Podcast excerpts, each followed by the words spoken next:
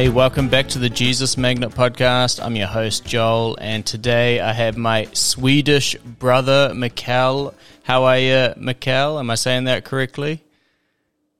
Yes, I'm doing very great. Thank you for having me on. I'm stoked to have you on. This is a, a very exciting topic. I love this sort of stuff that we're going to be talking about. Um, Micael, I'm just going to give a, a quick uh, description on you, kind of how I found you online, and um, just I think what you do in particular is so powerful in today's world where people want, you know, if you can provide real evidence for God, then they might start to listen. So, in a world full of skeptics, man, you've got an amazing ministry. So, here's the story. I'm searching the internet. As I do, I'm part of probably 100,000 different Christian pages all over the internet. Pretty sure every single Christian uh, on the planet um, I've seen their feed at some point.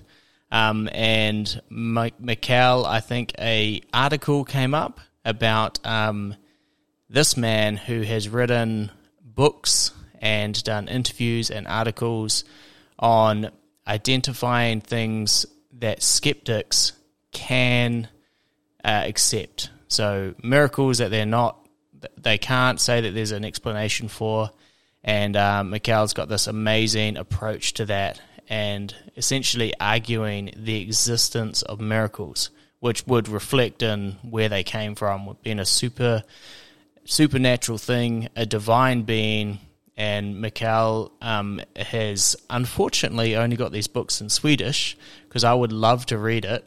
But um, one day they'll be translated, and um, we'll make sure that when they are, that they are, and even beforehand, I'd love to put them in the description below if you're keen to learn more. And he's also the host of a podcast. What's your podcast, Micael? It's called Jesus Folket. Most of the episodes are in Swedish, but we have some in English as well. Okay, cool. Oh, that's all good. Um, and so if you're a Swede and you listen to the Jesus Magnet, make sure you go check out that podcast as well. We'll put that in the, the description below. And um, yeah, I'm super excited to to hear what you've got to share about the supernatural and proving it. And because I've seen miracles right in front of me, and but the thing is, I've never had a camera to flick it out and record. Um, and it's a tricky one because then it becomes a bit of a hearsay uh, testimony. Um, and I believe testimonies are extremely powerful because, I mean, you have so many people claiming miracles happen, even if one of them is correct, that miracles happen then. You know what I mean? Like, boom. That's that's that's a real thing. So I'm so excited to have you on the podcast, Micael. So um, let's start with you. Who are you? Where you're from? Give us a bit of a rundown. That's uh, probably a bit more in depth of my rundown of you, because I mean I'm keen to hear more. Off you go. Thank you so much. So yeah, um, I am a PhD student of church history at Lund University in the south of Sweden.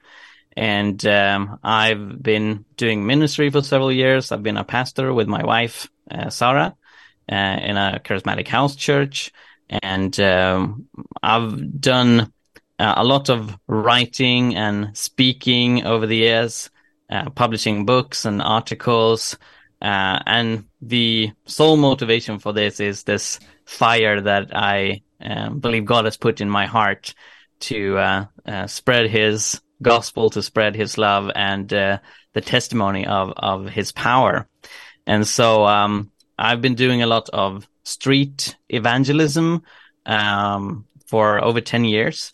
Uh, I've been out with uh, friends and my church and, and all kinds of people uh, talking uh, to people on the streets. And Sweden is one of the most secular countries in the world. Um, 80% of uh, the members of the Church of Sweden, which is the large Lutheran church, similar to Church of England, but in Sweden, 80% of them don't believe in Jesus. So, so we have this huge issue of me. secularization, of skepticism. Wow. Sorry? I didn't realize that 80% of them didn't believe yeah. in Jesus. Yeah. Most most church members don't believe in Jesus. Uh, of course, when you look at you know the priests and pastors, things are different. Um, oh, But but even even among the church members themselves, um, most aren't Christian, and and they're quite open about it. They don't believe in God. They don't believe in Jesus.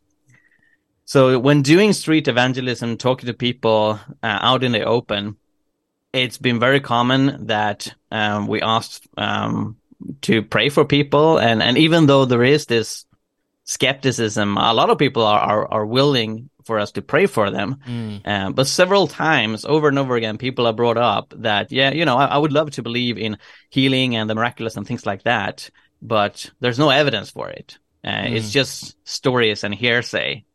And so I uh, heard this so much and I thought that can't be right. you know, if, if God is the same uh, today as uh, he was in the time of the Bible. And surely miracles do happen, and surely we can identify them happening. Um, similar to how Jesus asked um, mm. some of the people that he had healed to verify their healing by going to the high priest.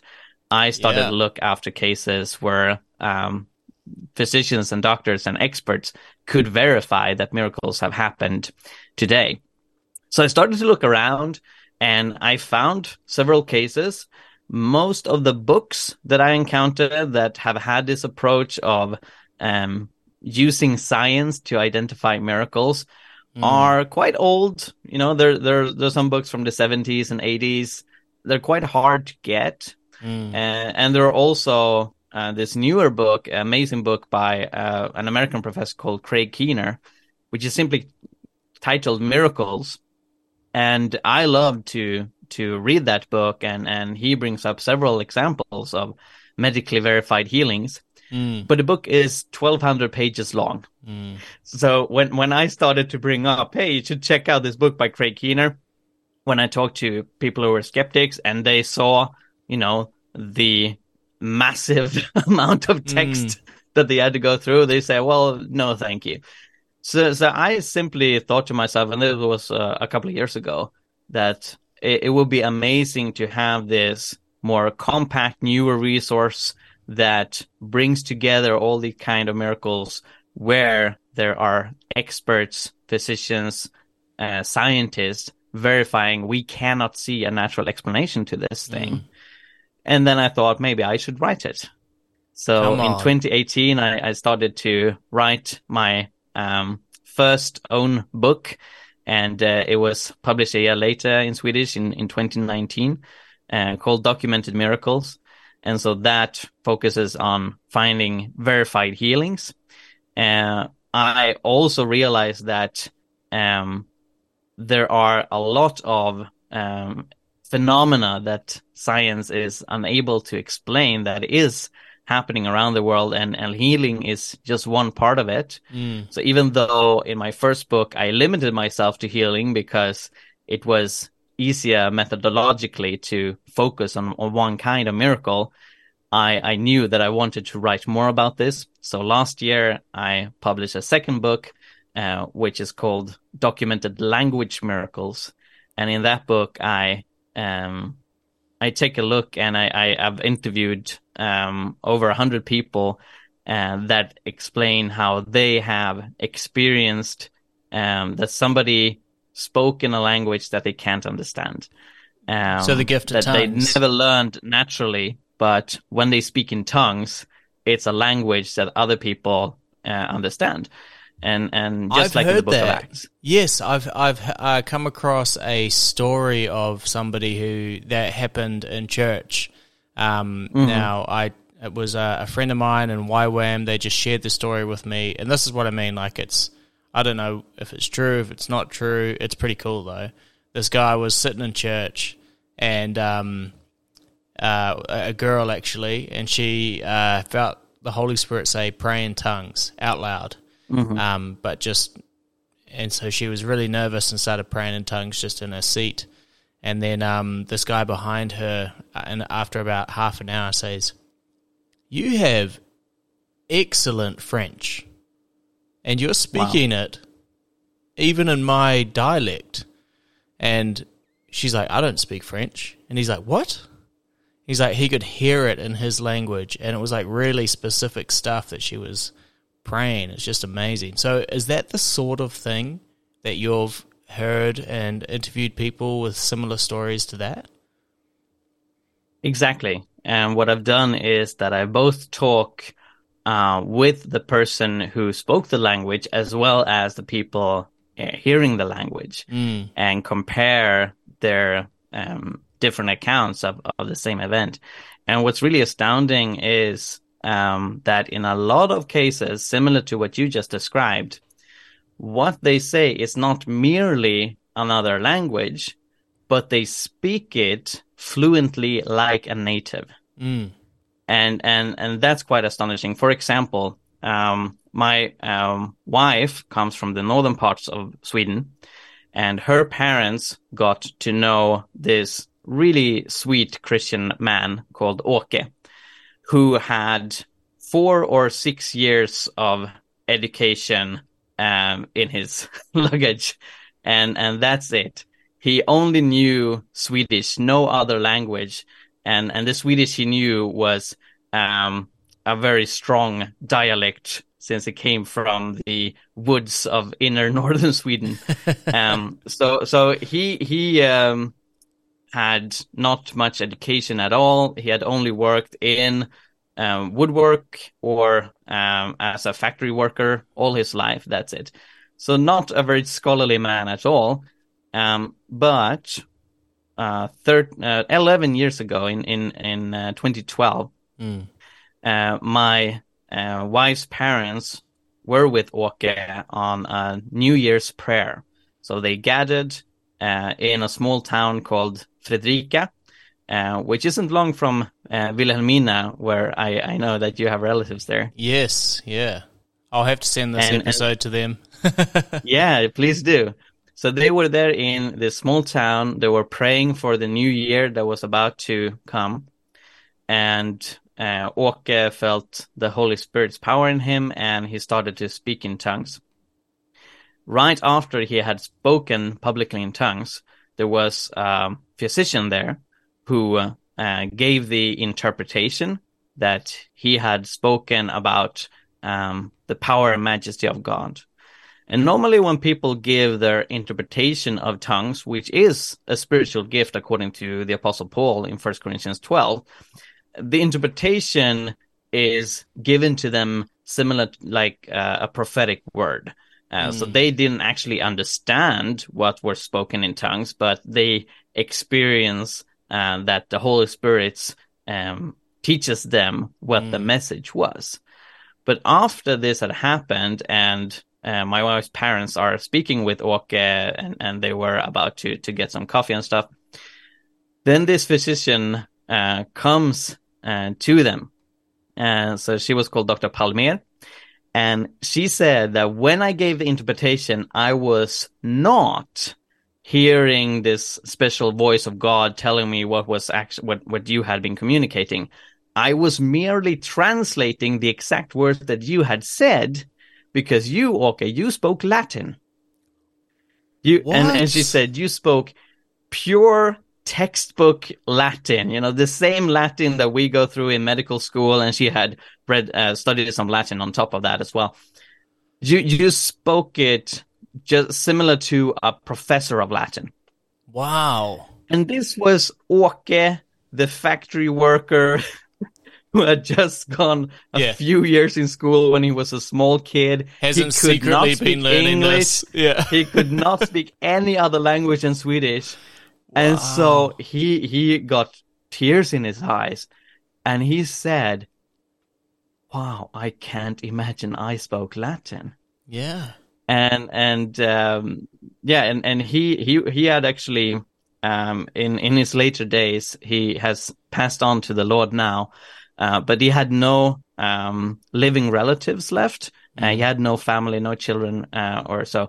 So um, he spent a lot of time with my wife's family. He he went over for Christmas and and so on. So my wife vividly remember him from you know her her yeah. growing up, and so um, she as well as her parents have, have brought this up how he several times after this incident just could sit in awe and thankfulness looking out uh, the window towards heaven and and uh, Man. in a gentle voice saying I can't imagine that God let me spoke uh, let me speak Latin. Yeah. So yeah. this this is an example, and I've I've spoken, of course, to my wife's parents. I've also spoke to uh, another lady who was present at the same time called Anita, and and sort of cross referenced this event, and they all tell me this same story yeah. that this man who no one could have believed uh, could speak Latin like a professor, and that's really the key part Mm. Because if if one would suspect that he's trying to do this um, impressive spiritual trick, you know, going to a to a secret dark room and and trying to to learn some Latin words for himself so that he then can flex some spiritual muscles and, and pretend to to speak Latin uh, by the Spirit, even Yeah. though he he had just you know memorized it Yeah. if he had done that, which wouldn't really be in line with his character based on on what uh, my wife's parents have, have said Yeah. on on other parts of his life, but if he have, would have done that, the pronunciation would be terrible. yes, true. The dialect. That's where it like really Yeah. throws. Wow. Ju- Just like my pronunciation would be terrible if I tried a New Zealand dialect, and yeah. not not not to um make too many assumptions, but but uh, I I uh, suspect that if you try to speak Swedish, it might not be with a native dialect, right? No, I've been trying to speak it for years. Takes years and years and years. Yeah. And I mean, uh, I, I I used to live in in the UK for for eight months, and there I met this lovely Italian lady Mm. who had been living there for uh, 50 years. She had married a, a British man, so she had been staying in the UK for 50 years. And she talked like this. uh, Would you like some pasta? because it, it, it was too hard for her to, to get the sort of British pronunciation. And, Yeah. and I guess she's an extreme case because she also didn't seem too much interested in that. Mm. and perhaps uh, a lot of people saw some charm in her having this very almost stereotypical Italian uh, dialect. But even if she had attempted to uh, do the more authentic British dialect, it would have taken so much time because that's a hard thing to do. That was a pretty and when people are able to speak fluently in another language in a perfect native dialect, yeah. skeptics have a lot of troubles explaining how that can happen naturally. Yes. Yeah, that's so true. I mean, I've over the years I've um, tried my luck at learning a little bit of Swedish here and there from my uh, wonderful sister-in-law, but um, I can't even pronounce her name properly, um, according to her. Um, and it's it's just like that dialect, like you're saying, you know, like just the the letters that my tongue is not used to forming, like the the way Exactly. that Yeah. and I've I've never I shouldn't be expected to be able to make pronunciation in that way because my body has no muscle memory to be able to do that. So that's when the miracle goes to the next level. It's like you're actually doing something that your body can't do even if it tried to. Like even if you were reading it step by step, my tongue has never moved that way. and it's really tricky like my R's um Mhm. you know, in some like Portuguese, they really got the. I, I can't do it. See, they, they really roll their Ah, yeah, R's. yeah. And I can't do it, and Yeah, I don't think I'll ever be able to do it. Um, but yeah, that's what I mean. Like that's an incredible, and I love how you've chosen like out of all the different types of miracles, you chose a language one to to like go deep into, and Mhm. because that's one that's not like I mean you got healing ministries all over the world and um I'm waiting for the person who turns water to wine. That ministry would be quite cool but no I'm just kidding. Um and then you got like the faith ones where they're casting out demons on people but then the tongues. That one is always intrigued me because Yeah, me too. yeah, and and I've seen uh, no cases myself, but I have a friend of mine um, who was in youth with the mission, and he went to Papua New Guinea, and he Mm-hmm. spoke to a Papua New Guinean all night long, and he thought that this Papua New Guinean could speak English, and the Papua New Guinean thought he could speak Talk Pidgin, which is his language, Ah, and they spoke all night about God to each other, and then the next day when they met each other, that's when they clicked. None of them could speak each other's language. So shout out to Christian Rogers. That's his uh, testimony, which is really really cool. One of the coolest tongues testimony I've I've ever heard, and um, yeah, I, I could get you in touch. Get, get you in touch with him and add that to your I'd love colle- to, yeah. collection of uh, tongues miracles. Uh, just because that's a it's fairly recent too. That one, um, only a couple of Oh, years ago. Yeah, yeah. Um, Yeah, and I was really fascinated by the um, large amounts of people I was able to find really. that have these kinds of, of experiences. Yeah, I, I was I was stunned, yeah, and and it it was hard to finish the book because uh, I was also quite open on social media and so on that that I was writing this book. So people kept on contacting me yeah, and and uh, these amazing testimonies um, came in. So um, uh, a friend of mine who he he used to belong to the same church as me uh, here in Sweden.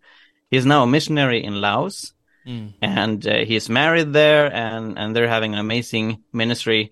Um, it's quite hard to share the gospel in uh, Laos because the communist regime there uh, view it as uh, foreign propaganda and, and things like that. Mm. Um, but they find creative ways to to um, uh, tell people about Christ, Mm. and they've also uh, adopted um, some children who were orphans. Uh, one of them they they literally found um, on a, a garbage dump Wow. uh, looking for food, and so they adopted her and um, and take care of of these children, and they only uh, speak the the Laoan language.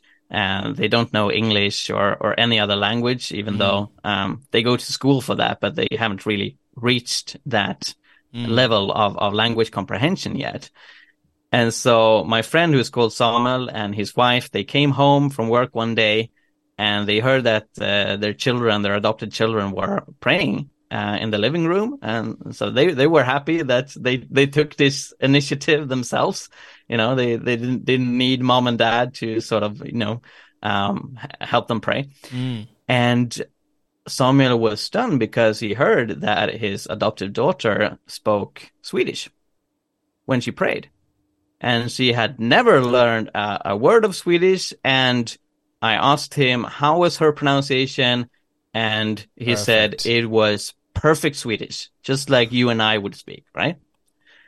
Not only that, when she was praying in Swedish, she mentioned specific people that Samuel knew You're here in kidding. Sweden that she had, you know, he he had never mentioned these people to to her, Yeah. but he he taught she talked or, or prayed for them and prayed for specific things in their lives, and also mentioned how important it is that Samuel contacts them You're and tell them joking.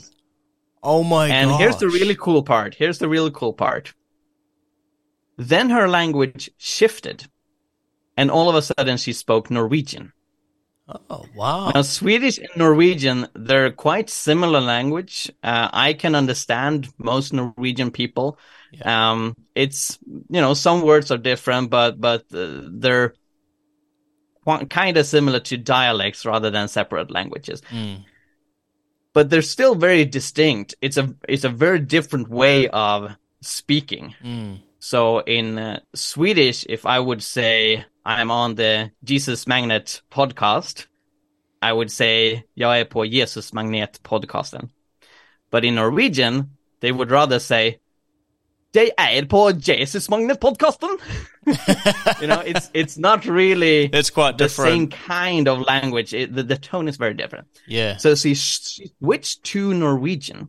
Yeah. And the same thing happened that she mentioned a specific Norwegian person, a missionary that Samuel knew, called Oh, Rune wow. Edvardsen. Yeah. and she she prayed for him and said that he is in a country with dark-skinned people considering buying a huge plot of land. And i know lord that you want him to buy this plot of land. So i pray that samuel will call him and tell him to buy this plot of land. So she said this all in norwegian. Oh my god! How which, old is this girl? Of course, also was a language that they had never even considered teaching her, Yeah. and they had never spoken any Norwegian in the house. Of course, Samuel, being from Sweden, he could have the occasional um, calls in Swedish with with people. Um, even though it, it would be really a stretch to claim that his adoptive daughter had learned Swedish based on just, you know, overhearing such phone calls. Norwegian she had never heard even. And still she spoke perfectly fluent Norwegian in a way that I even can't speak. Oh my gosh. So Samuel, he called this Norwegian uh, missionary friend of him, uh, Rune Edvardsen, and he asked him, are you sitting down? yeah. So Rune said, yeah, okay, I'm sitting Yeah, down. Stay What sitting. and then Samuel explained to him, my daughter, she can only speak the Laotian language, no other language. Yet she, she spoke in Norwegian when she was praying. You know, God did a miracle. Oh and she mentioned your name. She said that you're in a country with dark skinned people, which he was. He was in Uganda. Mm. And you're considering buying a large plot of land. And she's saying that you should buy it. And, and Rune couldn't believe his ears because at that very moment, he had been considering buying this huge plot of land to build a center for people with physical disabilities who are really marginalized in Uganda and have a really hard time. Mm. And so he had them on his heart. He wanted to build a center and he had received this offer, but it was a huge decision because it, it was a lot of land. It costed a lot of money. Mm. And he had just been considering whether he should buy this or not. And this prophetic word comes from the other side of the world in his mother tongue by a young nine year old girl who was unable to speak that kind of Oh language. Oh my And this brings back, you know, what, what- what you said earlier.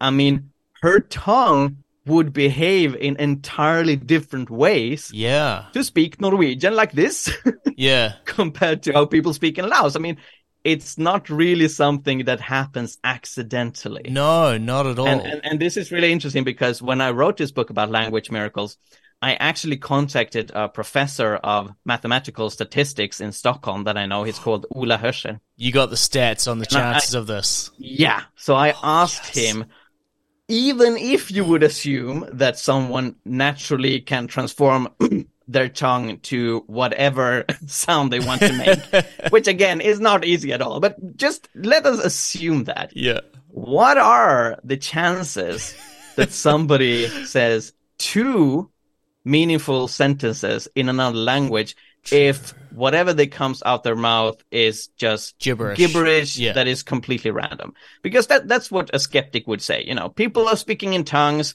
Mm. and sometimes maybe it sounds like something uh, you know that makes sense in another language but that's just pure chance Yeah. You do it enough right, times, let's test this you'll say let's something. test this Yeah. yeah. what are the chances and so he actually looked at another case uh, that I brought up. Uh, it was um, uh, a guy in Stockholm who was at a prayer meeting and he spoke uh, fluent Finnish, uh, which is very distinct. Even though Finland, just like Norway, is is next to uh, Sweden, Mm. the language is completely different. It's not even an Indo-European language. It, it has completely different roots. But uh, uh, in any case, he spoke uh, several sentences in Finnish, including "I am the bread of life," you know, the quote from Jesus, Yeah. and God is the King of the universe. Wow. So I asked Ola to look at this case, but it, it would also apply to this girl in Laos speaking Norwegian. You Yeah. know, you could take any sure. two sentences with a normal sentence length. He he actually coded a program of his own. he he he to to solve this problem, you know, he, he couldn't find any existing program. So, so he he created a program, a computer program that could do this calculation and he brought in all the statistics on all the kinds of sounds that people could make with their tongues and so on simplified it a bit because you know sometimes we we might say something but what uh, another listener perceives as something else so so we have some error of margin there Mm. But still just two sentences that um, make sense in another language. The statistics or, or the the probability of that happening when you speak completely randomly is 88 to the 10th to the 57th. Oh and, and for you, for the listeners who aren't into math, that's basically 88 and 57 zeros after it. Oh my one. gosh. Man. the probability that I get completely crushed by a satellite randomly falling from the sky over the next five seconds is billions and billions and billions more probable than this girl in Laos Oh speaking Norwegian or this guy in in uh, Stockholm speaking Finnish. And there you go. I wasn't crushed by a satellite. so based on you know pure chance, pure randomness, that's not a path that the skeptic can take. Mm. You know, there is something else going on here. Yeah. And what natural explanation can you possibly find for this? Yeah. When when I've been looking at, you know, um, internet forums discussing this kind of language miracles, Mm. I saw someone bring up a theory based on a video game.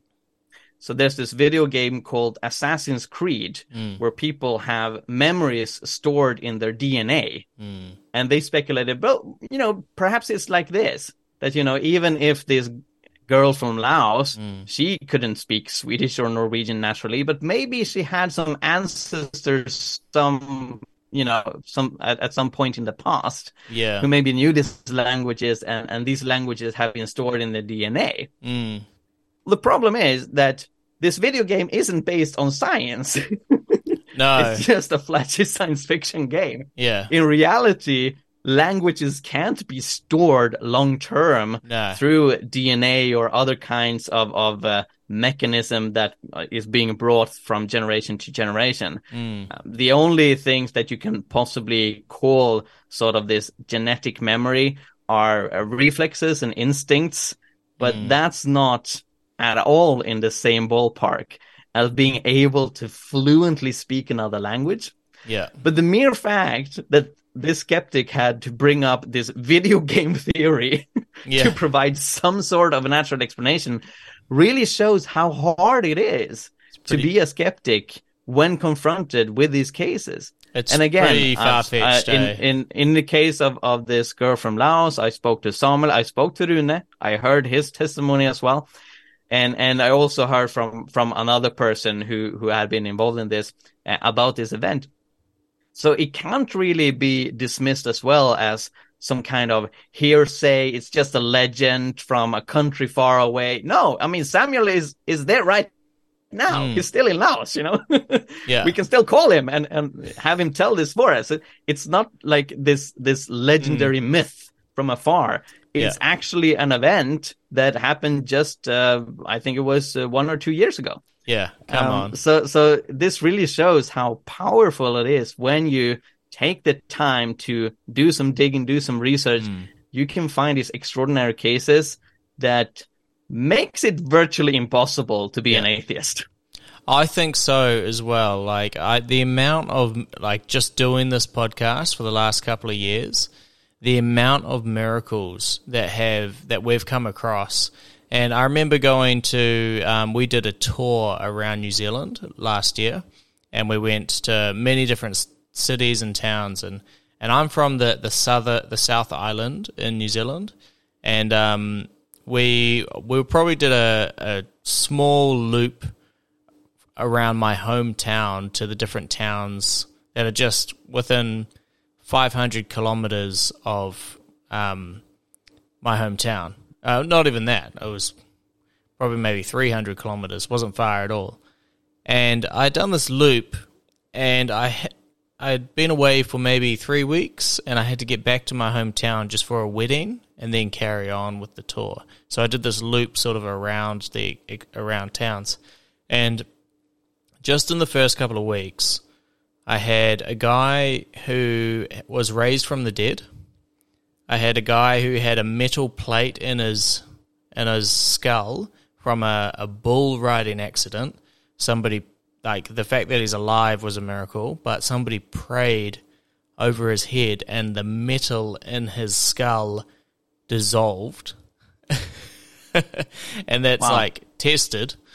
And then I had um, other people with uh, like different cancers that had disappeared. And I had all of these miracles, and we're talking not that far from my hometown. I didn't have to go far.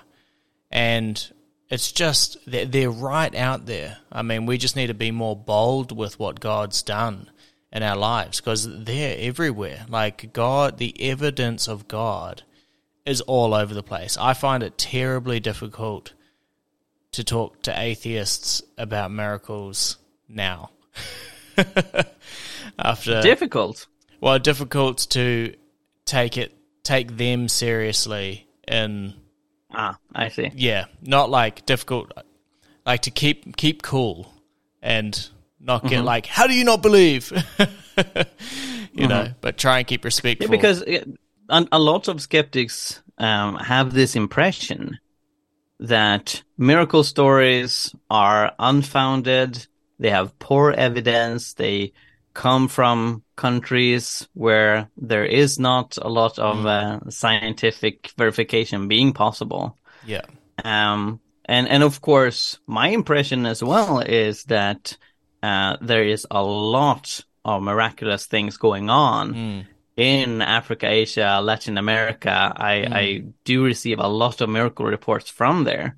But it's not the same as saying that miracles are not happening mm. in New Zealand or Europe and so on. Yeah. Um, because when you take the time to do some research, do some digging, it's amazing what you can find. And I'm, I'm glad I, that you brought up uh, these healing miracles because that as well has been so amazing uh, for me to study um, because there are so many cases yeah. where highly trained physicians and doctors just state that they cannot find mm. a natural explanation to what just happened.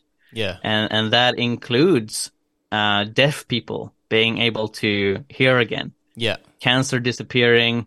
Uh, I spoke to a um, football player uh, in northern Sweden who had um, a brain injury. And so he was receiving treatment from a university hospital in the north of Sweden.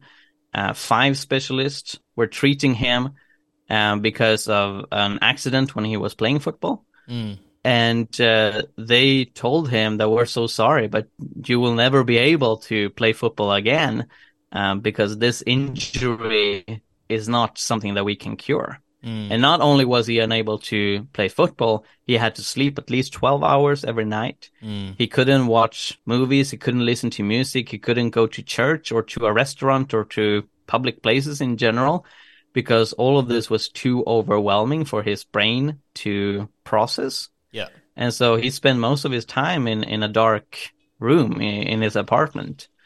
Um, but uh, he after being sick for, for 10 months, he had convinced his physicians to at least get close to the football field by attempting to coach the women's team in Umeå, which is his hometown. Mm. And so they said, we're not really sure that you can handle it, but if, if you have uh, sunglasses on and, and uh, you put things on your ears to mm. sort of um, limit the amount of sound that can reach them, perhaps you can try to to do that. When he's going to participate or, or sit next to this game, um, he receives a text message from a girl in church, and the text message read, uh, "Jens, which was his name, today is your day. Come to church and you'll be healed." What? That's a great text message yeah, to awesome. receive, right? So I, have spoken to Jens as well as this girl Lydia, and she was totally convinced that Jens will be today. She had been praying for him for all during this time, these 10 months that he had been sick. She had been praying and praying and praying. And it was as she just knew, it was as God just had put a fact inside her head that today is the day that Jens will be healed. Yeah. But Jens replied, uh, I'm, I'm grateful uh, that you think of me, but unfortunately I can't make it to church today um, because he was going to this game instead. And so she takes it back. That's not a problem. It's not the church who heals, but it's God who heals.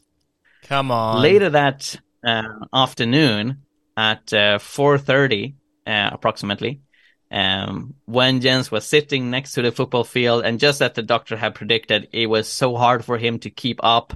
Um, it, it was so hard for his brain to absorb all the information out there and he had this horrible headache and, and stuff like that. All of a sudden, the headache disappeared. He could take off the sunglasses. He could see and hear and perceive everything Yeah. and he was just astounded. Now he he didn't really uh, have the hopes that he was permanently healed. He Yeah. thought, well, maybe it's just the adrenaline from the football game, Mm. uh, because I love football so much that that makes me feel better. Uh, but he went home, he fell asleep, and then he woke up early the next morning. Uh, during this time when he had had this brain injury, uh, when he had been doing something exhaustive, he had to sleep not only for 12 hours, but 15 hours normally. But he woke up after just eight hours, like, you know, a normal uh, bunch of sleep. And so the, the next day, he really tested his capacity.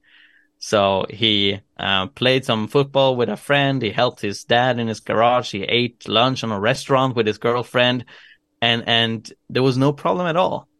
So then, uh, the day after that, he thought, "Thank you, God, for actually healing me." Mm. So he went to a prayer meeting at his church on the following Thursday. So he had he had been well now for four days.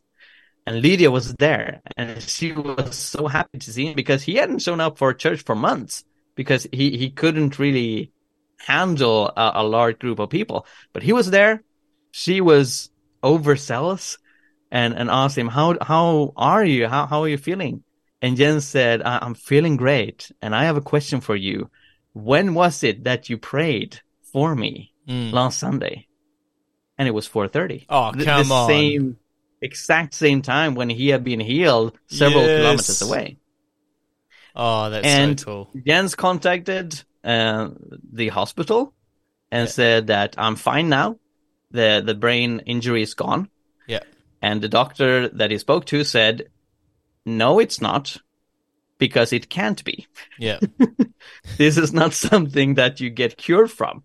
And Jens said, "Well, now I work uh, hundred percent at my job, and I play football again, and I can do everything that I could before. So." I think I'm I'm I'm pretty healed. Yeah. and so he had to come in and they did some more testing and and um, they they made a compromise since it was clear that he was completely well but you can't get cured from that brain injury. Mm. they they said that you're 50% well now as a compromise.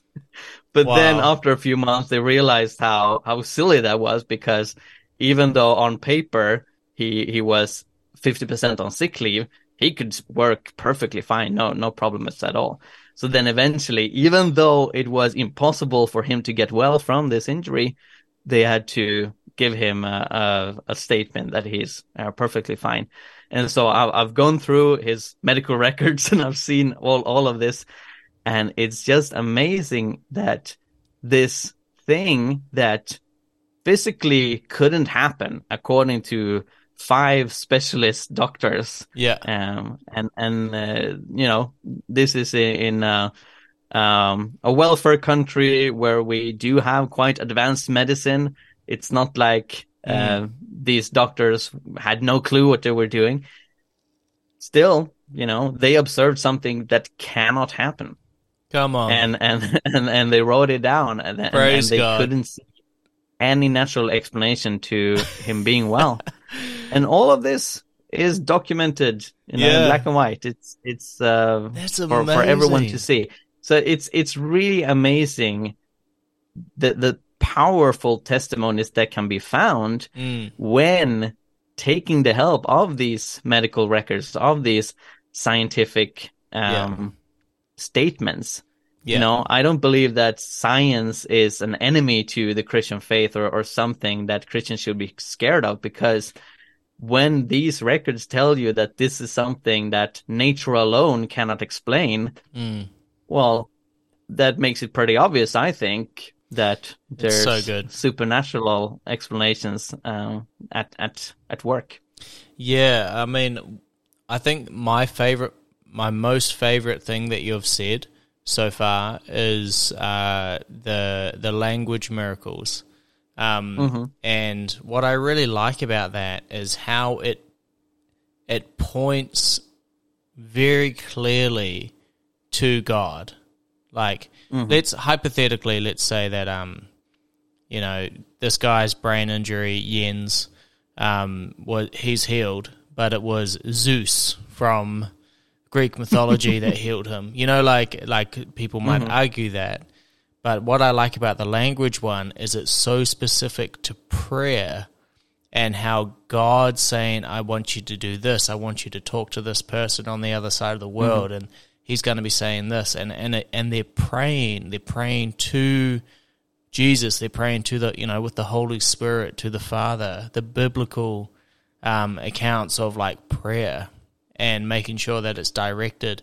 And then there's an the the crazy thing is they're making a phone call, and somebody's answering. Yeah. somebody's answering to their prayer. Somebody's answering their phone call, and that's a lot better than. Um, I mean, it's not better, but it's a lot clearer than the the healing miracles because it's like, oh yeah, maybe an alien healed them, or you know, maybe it was Zeus, or it's so hard to. But what I like is.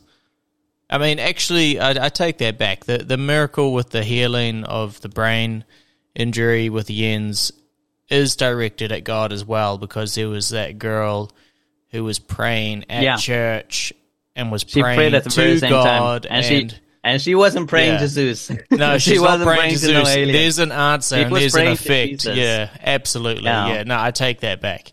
Um, yeah, it's But I, I, I, still get what you're saying. What what's really Hmm. powerful, I think, with with um, um, many of these cases, is that they are what I called combo miracles. It's not just the fact that this girl in Laos spoke Swedish and Norwegian, even though Yeah. that's extraordinary in and of itself. yeah, But there's also a prophetic element yes, to it. Mm, It's not just that Jens gets healed, because I, I think especially if if his healing had no connection to prayer at all, then you can start bringing up the aliens. You know, if he was just yeah. randomly healed, you know, and, and all of a sudden it's gone. yeah, Yeah, statistics. Th- then you can have a conversation. and what, what what what could this be? Yeah. But when there's a really clear connection to prayer, and not only that, yeah, Lydia had this conviction yeah, uh, that that she experienced that that God really put Mm. in her heart. This is the day yeah. that Jens on. will be healed, Yeah. and and she had been praying for him for ten months. Mm, For ten months, she had been praying for him over and over again, and this was the one day mm, when she really felt this is the day that he will be healed, and that's why she sent that text message. Today is your day. Yeah. That was literally what she wrote. yeah, So there's this prophetic element to it as well. And that makes it super hard yeah, for a skeptic to explain. Because, of course, a lot of skeptics have said to me, our scientific knowledge is limited. Just because physicians say that we can't find a natural explanation to this event, that doesn't mean that there's no natural explanation at all. Maybe our science is so limited that we haven't ex- uh, explored that yet, or we Mm. haven't found the natural explanation yet. And I can understand that reasoning. It's it's quite clear that you know science is developing. We know things today that we didn't know a hundred years ago. But it becomes very tricky when that natural explanation not only has to explain a cure, but also that Lydia knew that that cure was coming. yeah, know? yeah. It's Double really difficult Yeah. to find a natural explanation to things like that. Yeah. And so that's what I found really amazing And the reason I've gone through this process of finding examples of doctors saying that there's no natural explanation Mm. is to provide uh, solid ground to stand on to say Yeah. that this isn't hearsay, Mm. this isn't legends from far away. This is actual events yeah. that very qualified experts have looked at, Mm. unable to find natural explanations. And even if one would claim that, you know, there could be natural explanation that we haven't found yet, Mm. what those natural explanations have to deal with is not merely the cures in themselves, yeah. but also the circumstances Yeah. because all of the cases that I've looked at, I've, I've um, looked at uh, another woman here in Sweden called Maria, who was about to go completely deaf.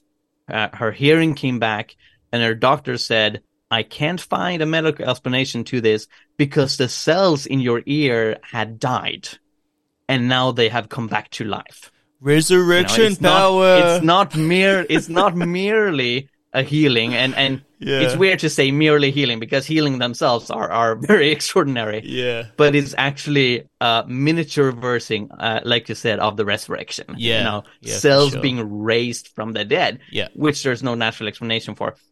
That's and so, so- cool. To look at cases like this and and show that yes, doctors say that they find no natural explanations, Mm. but not only that, Maria received her hearing back at the exact same moment when she was in church. And there were some Right. missionaries there who had shared testimonies about what God is doing in Ethiopia, in Africa.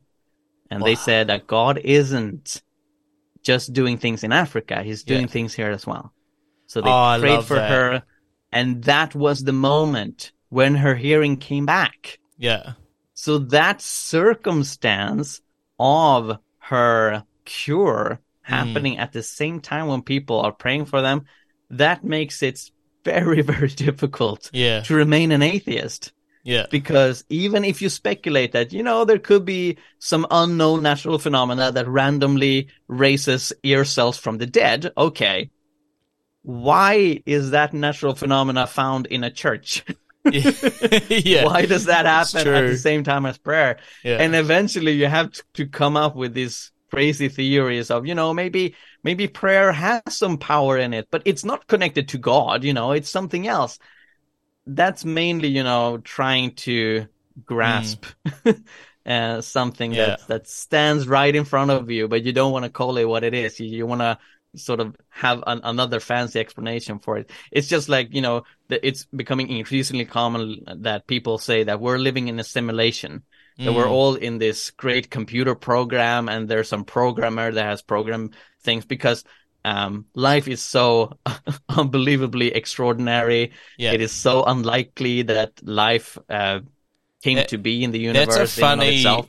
I, I actually and love so they, that theory. they come with this explanation. I love the Sorry. theory of the computer. Sorry, sorry, Micael. I just lo- want to jump in with that theory on the computer program. I, I actually love that because what they're describing is creation and God. Yes, yes, The- they the- do. They do. The coder or the designer. but it sounds more sciencey. And so they like- think that they're describing something else, but what they're really saying that this universe is created, and I say I agree. Yeah, yeah. and sure, like- you can call God a programmer if you want. You know, go Yeah, ahead. But that's what I was this just going to say. that you you cannot ignore what Christians have been saying for thousands of Yeah, years, and yeah. you know, and and and sort of uh, throw that away as oh those are just old stories. No, you literally believe it yourself. Come on. it's Yeah. so good. Um, here's a question. Um, and I, I just think this is something that skeptics, skeptics will um, come up with when it comes to Jens and his story on being healed. Why did God not heal him earlier? Like you said, um, she was Mm. Yeah. praying for 10 months.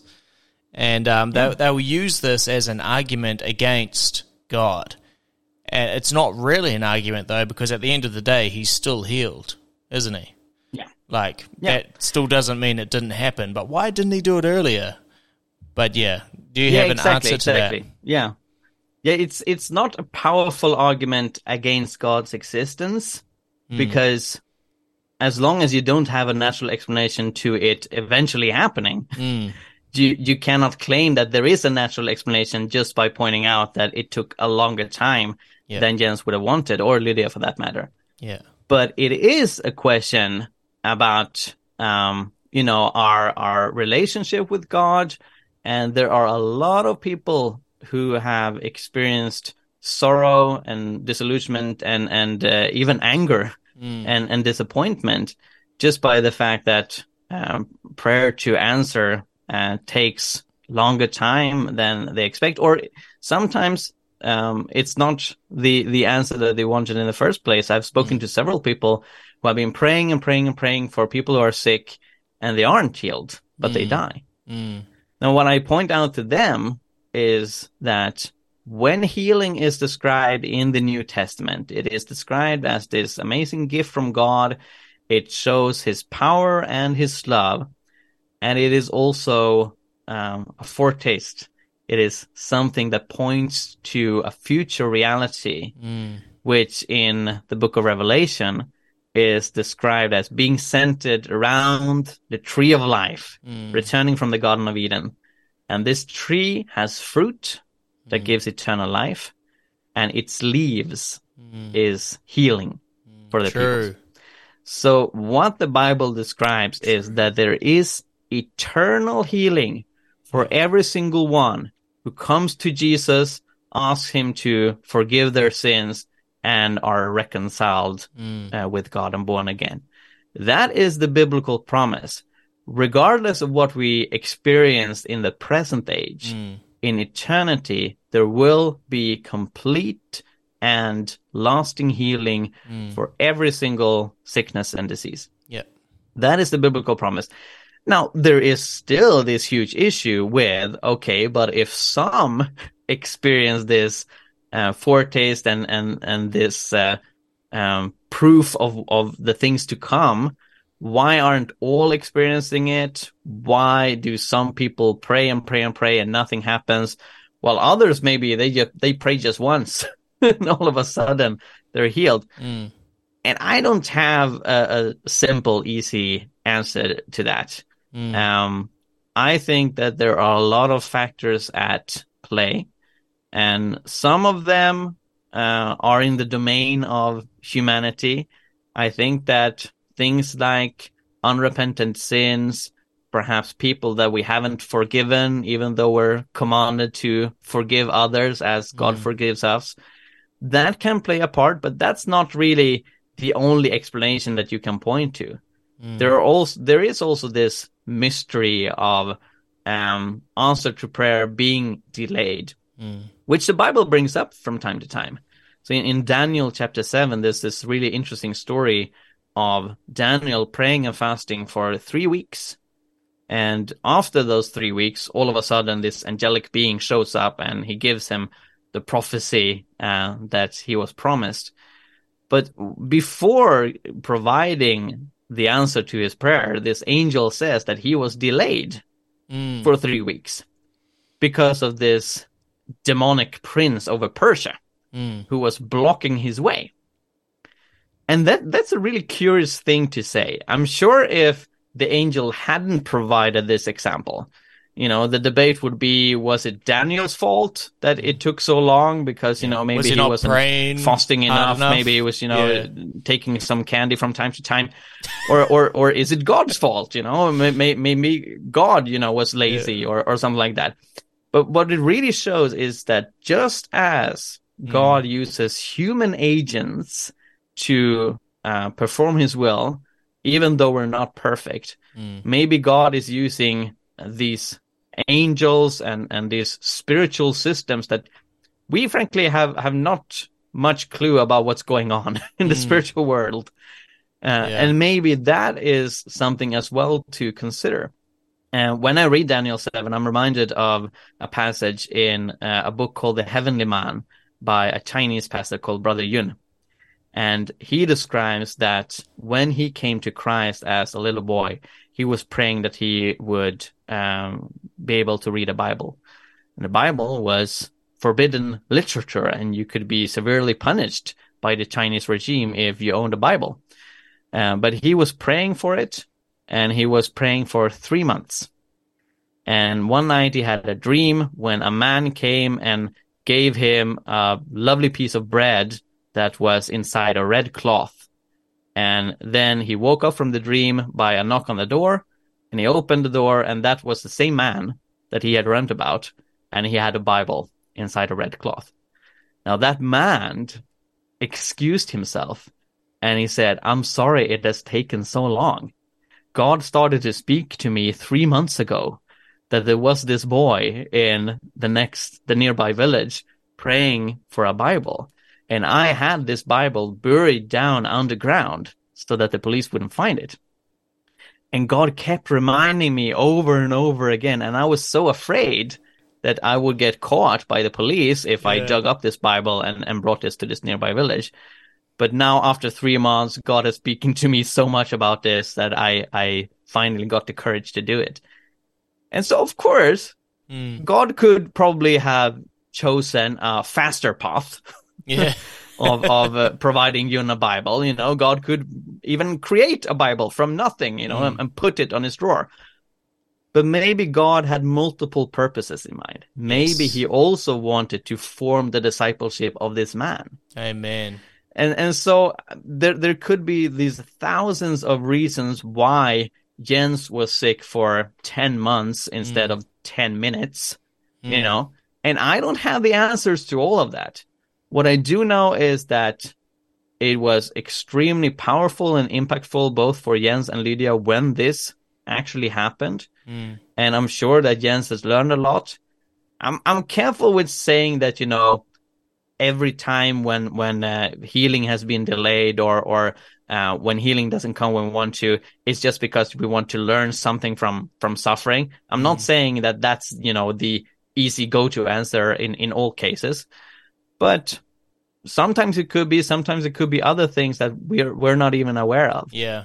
And I'm sure that when we're together with Jesus in mm. paradise and we all have access to this wonderful tree of life, we have no uh, sicknesses yeah. or or any kind of of damages, physical, mental, tormenting mm. us, then Jesus will start explaining mm. why things happened the way they did. Yeah.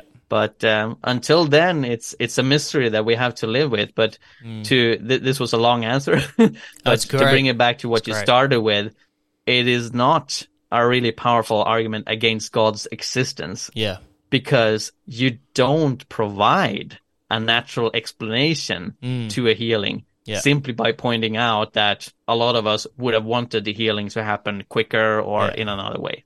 Yeah, there's a great um a great quote which is uh, God's never late, but He misses a lot of times to be early. mm-hmm.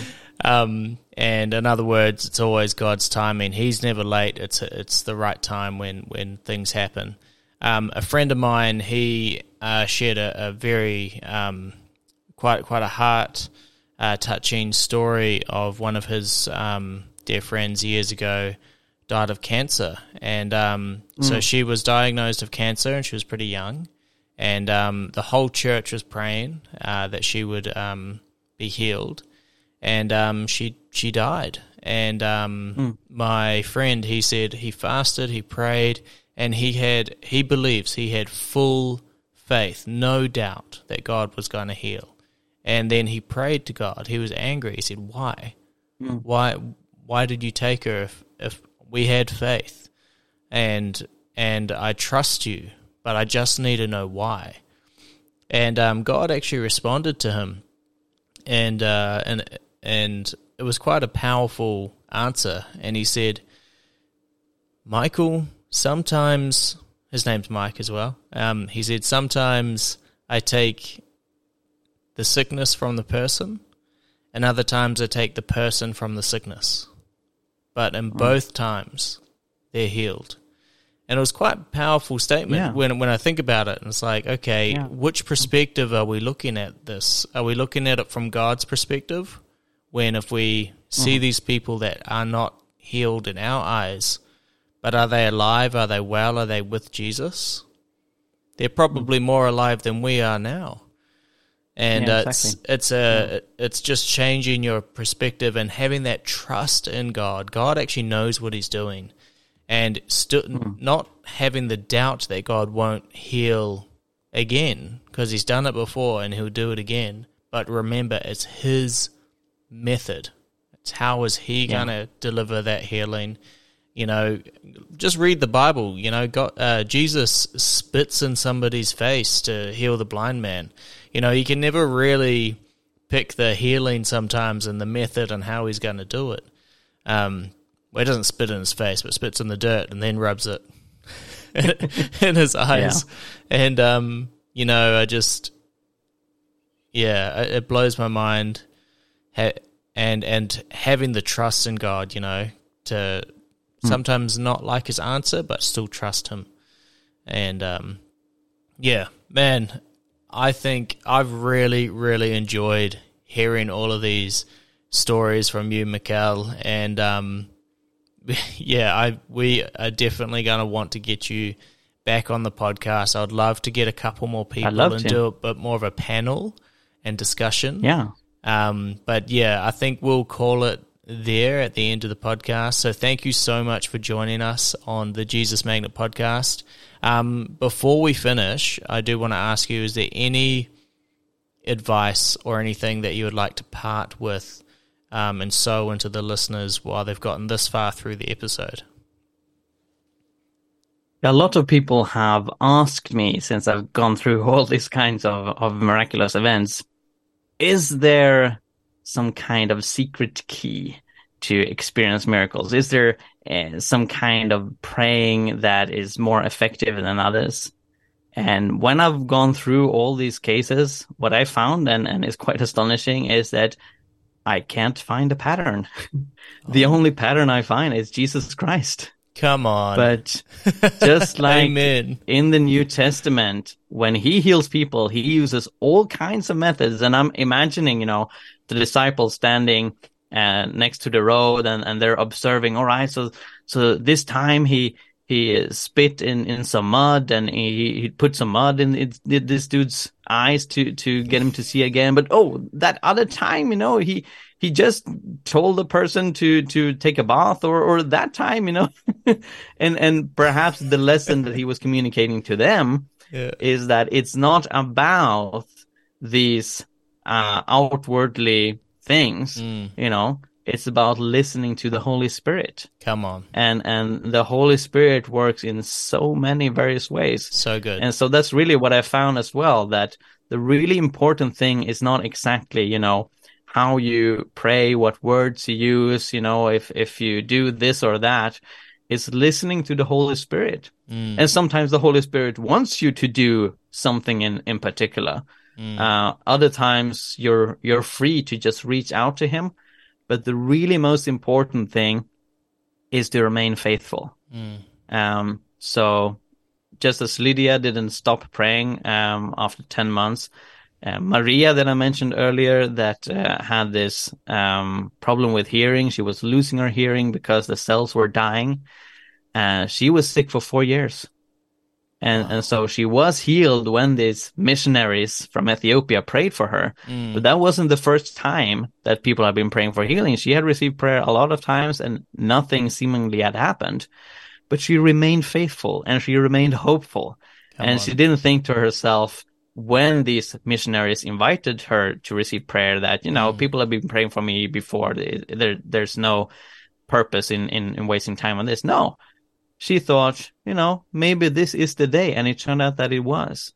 Come on. So just as Jesus commands us to be like this annoying lady constantly knocking on the door yeah, right.